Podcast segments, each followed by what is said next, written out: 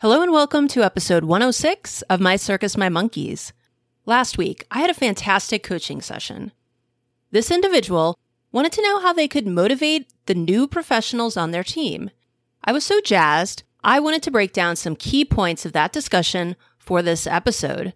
So, if you're a supervisor who's struggling to figure out what's up with this new generation, or if you're a new professional who's struggling to connect with your supervisor, stay tuned.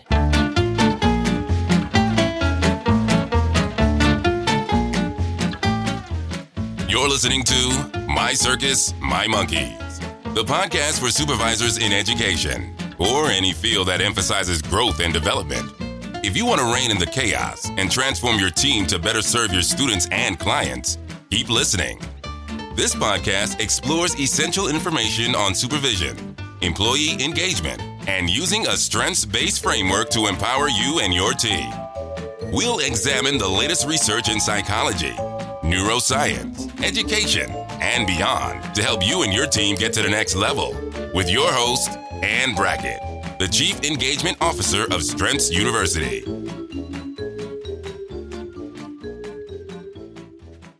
Okay, so I'm a Gen Xer, and last week I was having a coaching call with a fellow Gen Xer.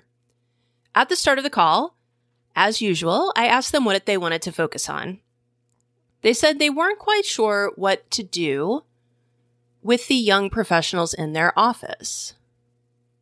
Their biggest concern was how to motivate them. Now, exactly why did they need motivation? Their supervisor wanted them to embrace the idea that this was a career, not just a job. And they also mentioned that these new folks seemed a bit lazy and they weren't quite sure what to do to fix the problem. Now, I totally get this. I've definitely had my share of employees who just seemed to be showing up and doing the bare minimum. And when I compared them to my go getters and overachievers, it seemed like they could and should be doing more. This supervisor legitimately wanted to know how they could get them revved. Alternatively, they wondered if they should be worrying about this at all. And they weren't asking in a defeatist way. They really wanted to know if this was worth their time or if they needed to change their perspective. In order to answer this question, we need to step back and look at the bigger picture. Hashtag context. So many stories in society and in higher ed tell us that we need to work hard and sacrifice to be successful, contributing members of society. And that message starts young.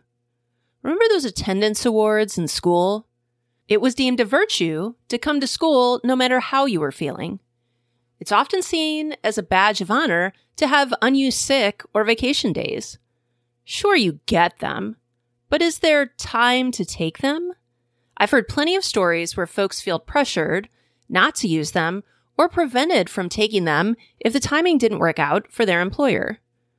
I mean, I wasn't great at this myself.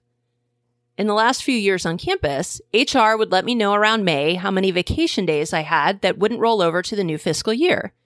And I'd end up taking large portions of June off just to avoid losing them. But if they hadn't prompted me, I probably would have just kept working.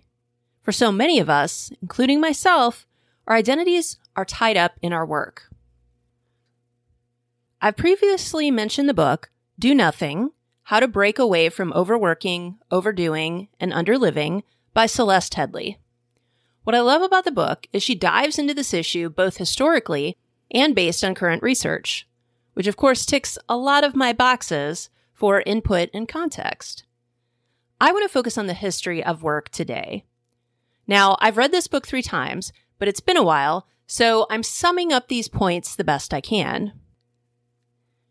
You know how sometimes when you're exhausted, you stop to make yourself feel better? Because in olden times, people had to work way harder and in much worse conditions? Well, that's not actually true. You spend more time at work than most of your ancestors. I specifically remember her talking about medieval peasants. Now, surely, medieval peasants were toiling all day and all year out in the fields, right? But that's not true. The church knew that if they tried that bleep, they'd have a revolt on their hands. So they made sure peasants had tons of religious holidays and festivals to keep them happy.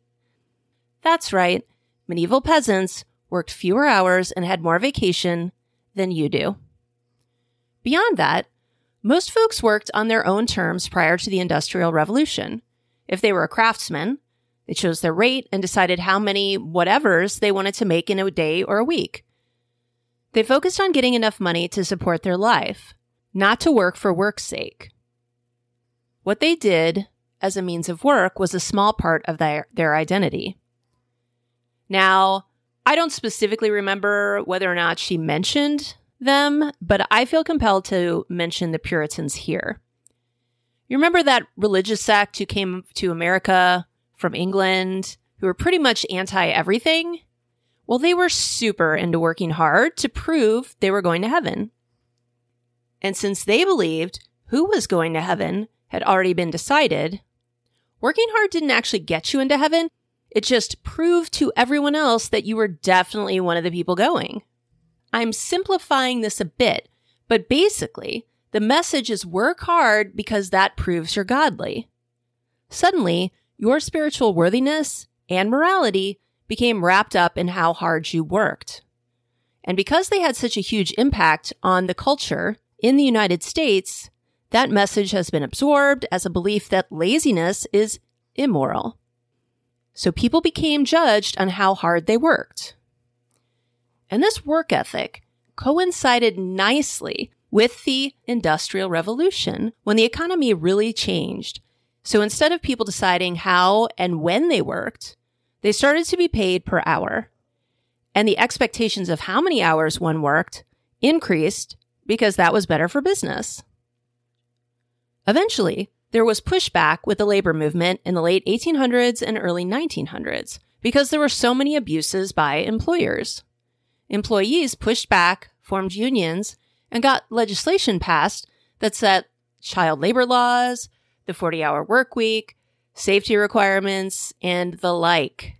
Unions began to plur- flourish to protect workers from employers who often wanted people to do more with less for their benefit. Wink, wink. So, fast forward. During World War II, there was naturally a patriotic push to work harder to make sure the bad guys lost. People were asked to sacrifice for the sake of their country. That meant working long hours to make planes, bombs, and anything that might help preserve our and the world's freedom. Now, Allied soldiers absolutely needed these things, but if you know anything about government contracts, you know that the companies making these objects were being paid handsomely to do so. Those profits didn't trickle down to the folks sacrificing to make them. After World War II, some folks realized hey, you know what would really benefit us business owners? If people kept working their bleeps off, but instead of defeating bad guys, we'll say it's to build the economy. So now hard, hard work to create a strong economy equaled patriotism. Again, fast forward, in the 80s, business owners were kind of bummed they weren't making more money. The solution? People needed to buy more stuff. So we added the idea of buying lots of stuff, stimulated the economy, which was also hella patriotic. And of course, you need more money to buy more stuff, so you better work even harder. Now, that's just a brief overview of a few historical highlights to help us better understand where we are today. And hopefully, you can see from that timeline how A, historically, people didn't need to work hard to feel like their lives had meaning. In fact, throughout most of history, people just worked to live, not the other way around. This lifestyle is not a natural component of the human experience. For most of history, people weren't judged as being lazy for not working their bleeps off. Leisure and celebration were important parts of life. B. Patriotism and other seemingly noble ideas are frequently used to convince us to sacrifice and boost our productivity. A better economy is theoretically better for the United States. I mean, what are we doing in higher ed?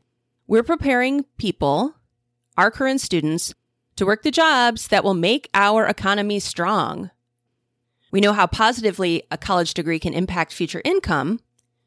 Unfortunately, far too often, this productivity benefits the institutions and companies we work for, but not as much the people doing the work. And then C, so many of the hard fought gains of the labor movement have been willingly sacrificed by us for the sake of these beliefs and culture. There was a reason they capped the work week at 40 hours per week and required overtime pay for extra work. But think about that moment you moved from an hourly to a salaried position. Didn't you feel like that was an honor? Like you were moving up in the world? Yay, you finally made it. You don't have to clock in to prove your value. Now you get to do extra work for your institution for free. Woo hoo. My point is, there are powerful forces manipulating you for the benefit of others. At the end of the day, it often means you work hard and are willing to sacrifice your energy, time, well being, and life in the name of religion, country, company, or customer, aka for the students. But why can't you do a reasonable amount of work in exchange for a salary that's reflective of your experience and keeps up with inflation? If it would benefit the institution for your department to do more, why wouldn't you get compensated more or be able to hire someone to do that extra work? The answer is they don't need to because we've all been trained that hard work and sacrifice make us team players and patriots. Now, what the bleep does this have to do with motivating new professionals?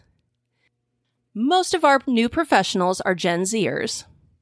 As with each new generation, you have certain assumptions about them compared to how you were raised slash what you believe about the world.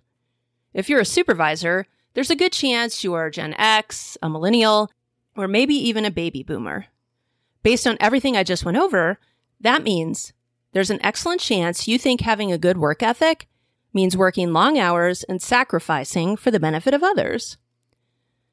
I've talked to many, many supervisors who are mentally, physically, and spiritually exhausted. I've worked with folks who have chronic illnesses that were brought on by this super duper awesome work ethic. Casually, it sounds like this.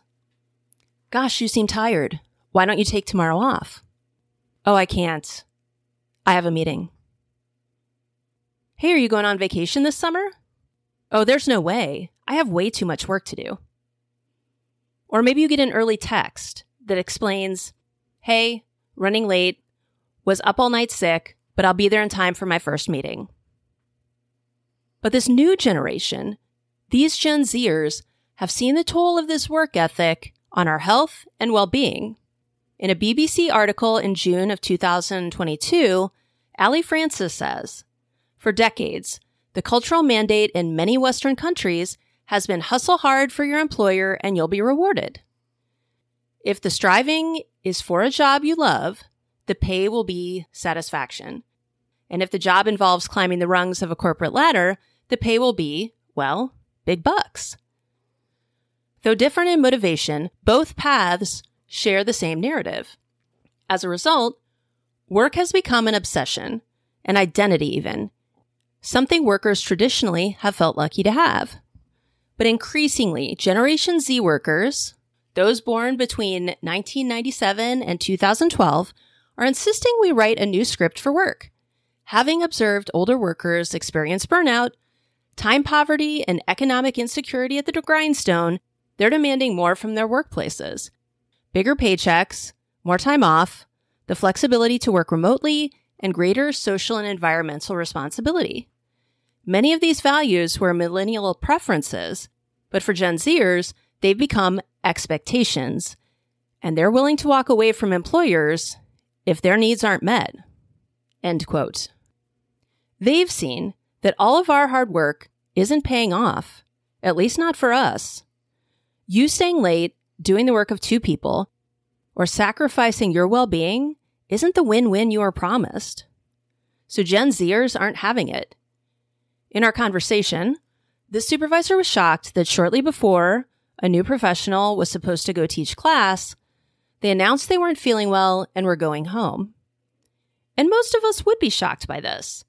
It's second nature for us to power through, so you're going to think, Um, you can't rally for an hour or so and then go? We've been trained that our responsibilities are more important than our well being. But are they? What's really going to happen if class is canceled one day? Oh, that's right. The students will be pumped that they got a break.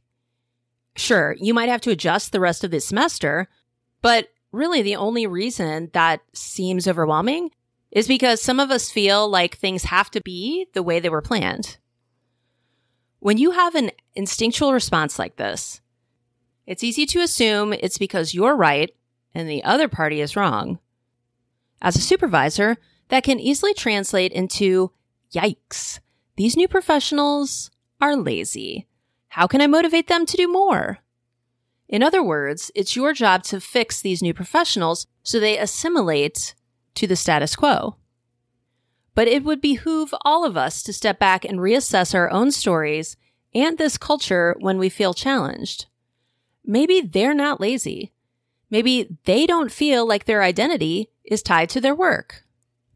We have all these colloquialisms in higher ed, like this is a career, not a job. Being a team player or motivating your team. These all seem like noble ideas, but they're really just code for getting people to do more work without additional compensation.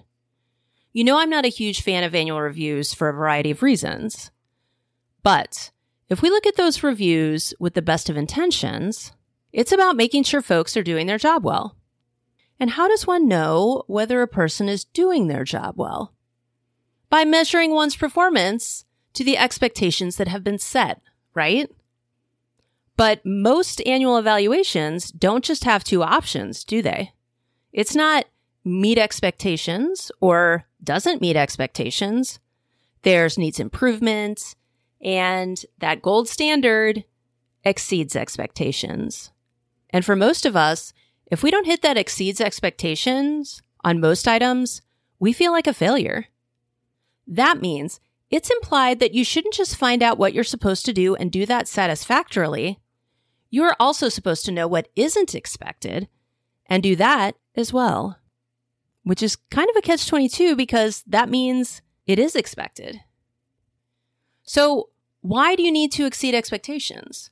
Why do your new professionals? Why aren't we setting ourselves up for success by establishing clear and realistic expectations for ourselves and our employees? Why can't we say, you know, for the $40,000 we're able to pay someone for this position, this is a reasonable workload? Sure, we start there when we're figuring out the job description, or at least that's our intention. But when they get there, we wonder why they're not doing more than that. So you ask yourself what you're doing wrong as a supervisor. You ask yourself, how can I motivate them to do more? Even if that might potentially lead them to doing an unreasonable amount of work for the same salary. So let's go back to the coaching session I had last week. What I loved most about our discussion was that this supervisor, a fellow Gen Xer, was very open to the idea that, hey, maybe this really isn't something to worry about. Maybe it's something about my perspective. They shared that they too have struggled with work life balance and investing in their own self care. And they shared how their own work ethic was inherited from their parents, one of whom was sick exactly one day in their 40 year career. Not only did this person realize that they don't need to quote unquote motivate healthy work boundaries out of their new employees, but they also realized that it was okay for them to start creating those boundaries too.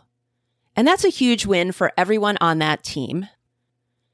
I titled this episode Motivating Your New Professionals, but I'd like to upgrade that to Be careful what stories you pass on to new professionals. The stories we have about working hard being devoted to our field and career, and sacrificing for our institution and students doesn't serve us. It doesn't serve new professionals. Most folks I talk to struggle with stress and self care. If that describes you, why on earth would you try to persuade these new professionals who value work life balance and self care to give that up? Gen Zers are able to set healthy work boundaries. They don't center their identity on work or career. And there's nothing wrong with that. Perhaps they're the ones who need to motivate us to take better care of ourselves and value our own work and worth. As always, Alicia and I are here to support you as you reflect on where you are and where you want to go. One great way to invest in yourself and your team is to join us for the summer cohort of the Supervisor Strengths Institute. We are revamping the Institute this summer to make it even more manageable for your busy schedule. It is the same great content, but we've condensed it so you can work through each week's modules and start implementing change even faster. We know that life can too easily get in the way of you staying on track, so we've also added a bonus for everyone who completes all eight weeks of learning. You will get an additional 60 minutes of our time, and you can use that for more individual coaching, a short team session, or to receive a discount on a longer team workshop. Our Summer Institute starts on May 28th. Go ahead and register now. Check it off your list. We want you, your team, and your students to shine their brightest, and that starts with you. So join us for the Summer Institute using the link in the show notes. Or if you have questions about the Institute or other services, contact us at Anne, and that's A N N E, at strengthsuniversity.org. Thanks for listening to My Circus, My Monkeys. You can find this episode's transcript and links, as well as other episodes, on our website www.strengthsuniversity.org slash mycircus. If you found this podcast valuable, please share it with your friends and colleagues so we can empower and support supervisors everywhere. Finally, be sure to subscribe so you never miss an episode.